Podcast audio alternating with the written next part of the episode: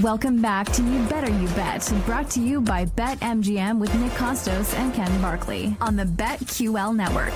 The Whale Cap Richard Dinsick stops by 20 minutes from now. You won't want to miss that. Kicking off hour number two, Magnificent Football Monday, Nick and Ken on the BetQL network. We will get to Sunday slate of games, week one in the National Football League coming up in a moment, starting in Atlanta with the Falcons and the Panthers. But there's one more question that we need to answer as it concerns the season opener with the Chiefs and the Lions. Now, in the last segment, we talked about, hey, where do we think the line's more likely to go? Bet MGM with a rogue six and a half, juice towards Kansas City. Most other sports books at seven. Ken and I both agree.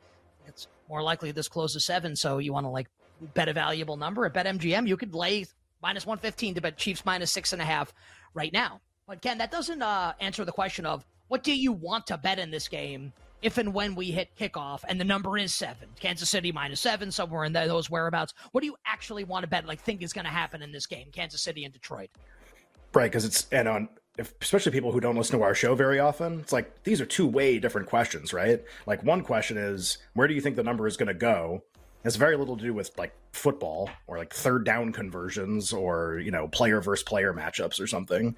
And then the other question is like well like who do you like in the game? Like what do you think's going to happen in the game? Which is sort of more of like when you're with your friends and you talk about sports that's like how you talk about it. It's also how you see most betting content. Talk about stuff well i like this team i don't like this team this quarterback stinks this quarterback's really good.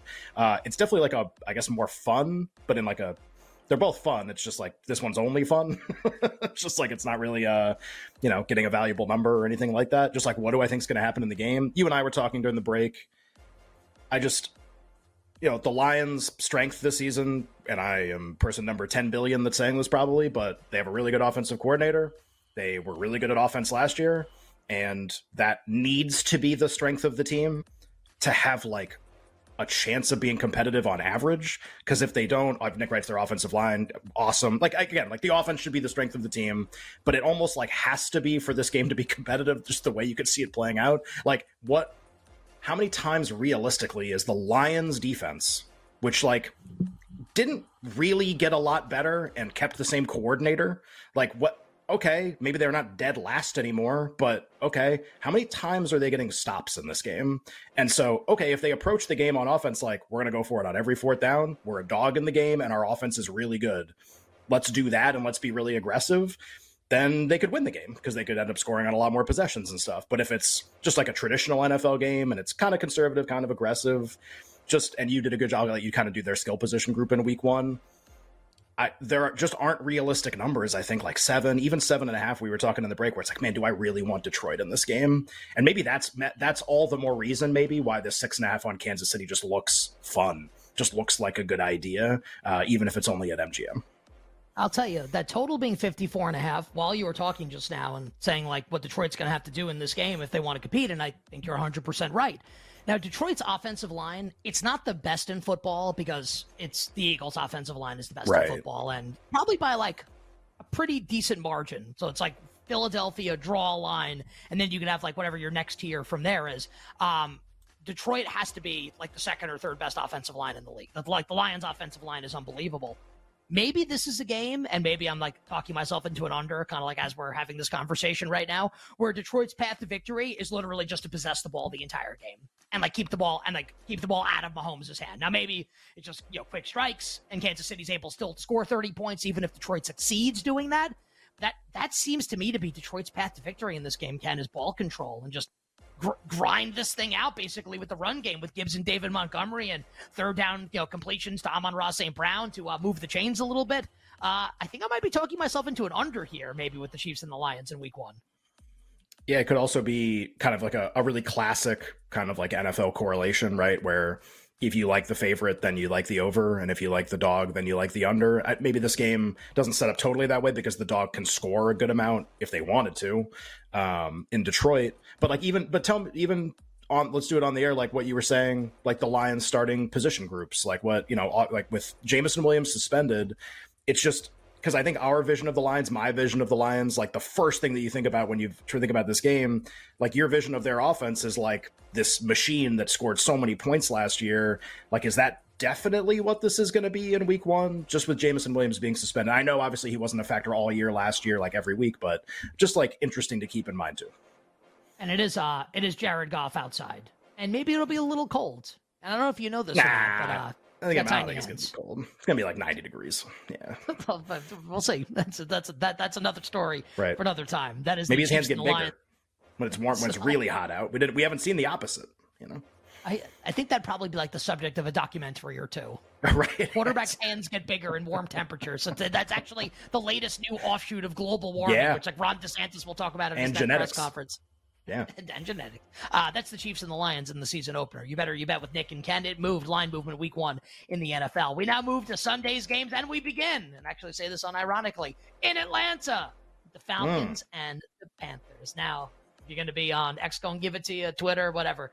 Tons of videos circulating of Falcons' yeah. first round rookie running back Bijan Robinson absolutely dominating, running with all the grace of Eric Dickerson, catching the ball out of the backfield like a young Marshall Faulk.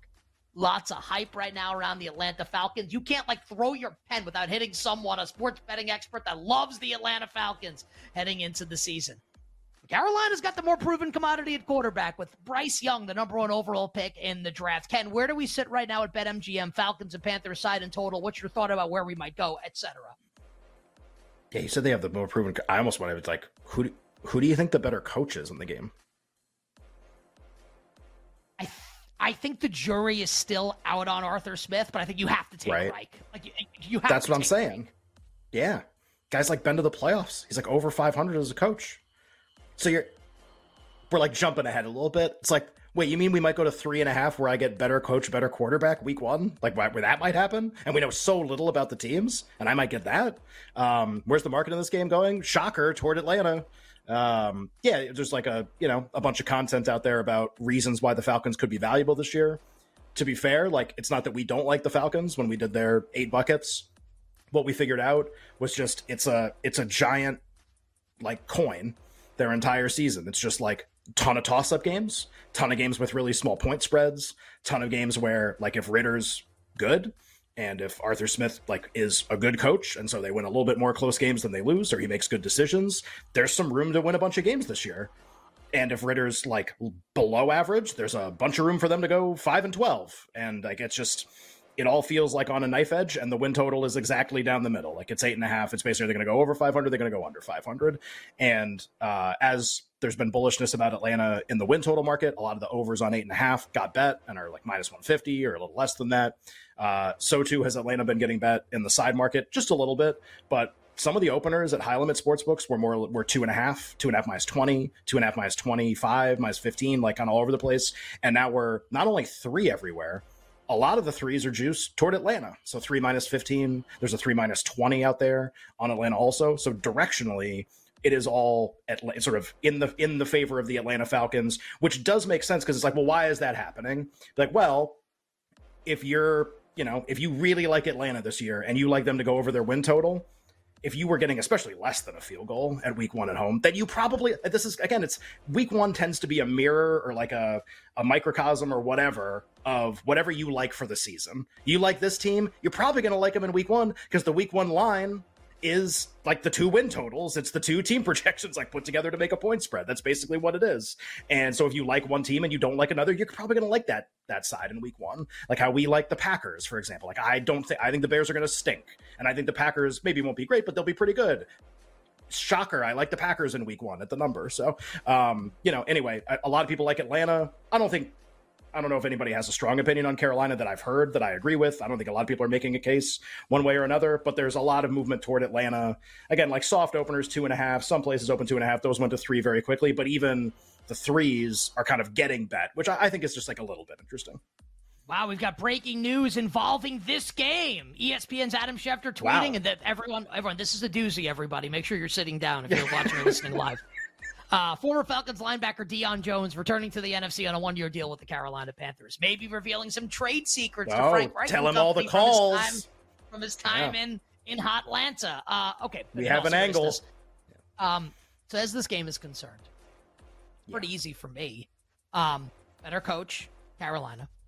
Better quarterback, Carolina if we think this is going to go to three and a half, and even if it doesn't close three and a half, if at any point it goes to three and a half, I think like if you agree with me, if you agree with Ken, like I you bet Carolina right plus three and a half, like like when it pops, and if you like Atlanta, so I don't, But if people out there can, if they like Atlanta, should they be betting this now before this goes to three and a half? And they could still bet a minus three, even if they're laying 15 or 20. By the way, at BetMGM, it's three minus 110. It's a flat three yeah. for Atlanta at BetMGM. Yeah, it's it's I, it's almost like a it's a funny one, right? Where it's uh, it's the two questions again. Where do you think the number is going? What do you actually think is going to happen in the game? Where do you actually think the number is going? It feels like there's not a lot of resistance on people just liking Atlanta. That's how it feels right now, and maybe that's uh, uh, narrow-minded or or being prisoner of the moment because right now a lot of people seem to like Atlanta, and that's been advertised like public, you know, betting groups being like, "We love the Falcons," so they're advertising their position. What does that make people do? Bet it. Um, so like, okay, like, I'm if you like Carolina, you're supposed to bet it now. Nah. Um, if you do like Atlanta, are you ever going to get a two and a half again? Uh, can always have injuries, can always have things we don't see coming, but like on average, what do I think happens? It at least stays here. I don't if this this is going to go to three and a half, and like people aren't going to want to bet Carolina. Really, it it just it feels like this is this is kind of where we are, and I, I don't think it's going to come off three. That's my best guess.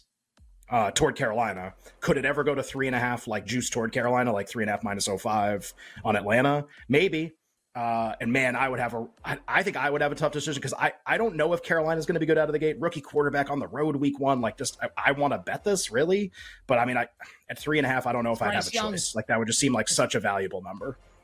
It's Bryce Young, baby. He's saying your average rookie quarterback. Uh, Ritter, Ridder I would love to this. believe that. Yeah. Ridder me this. If it closes three, are you going to bet the game? Right now, I'll say no. Oh, total got bet down too, by the way. Like open 43 most places. There's a 42 in one place on the board right now and 42 and a halfs. Uh, people people watching those Ridder X videos. and, and, they aren't great. We will uh we will touch on the total Falcons Panthers. We'll get back to it move for NFL week 1 and hour number 2, but coming up next we start the hour talking National Football League with the whale capper, Drew Dinsick.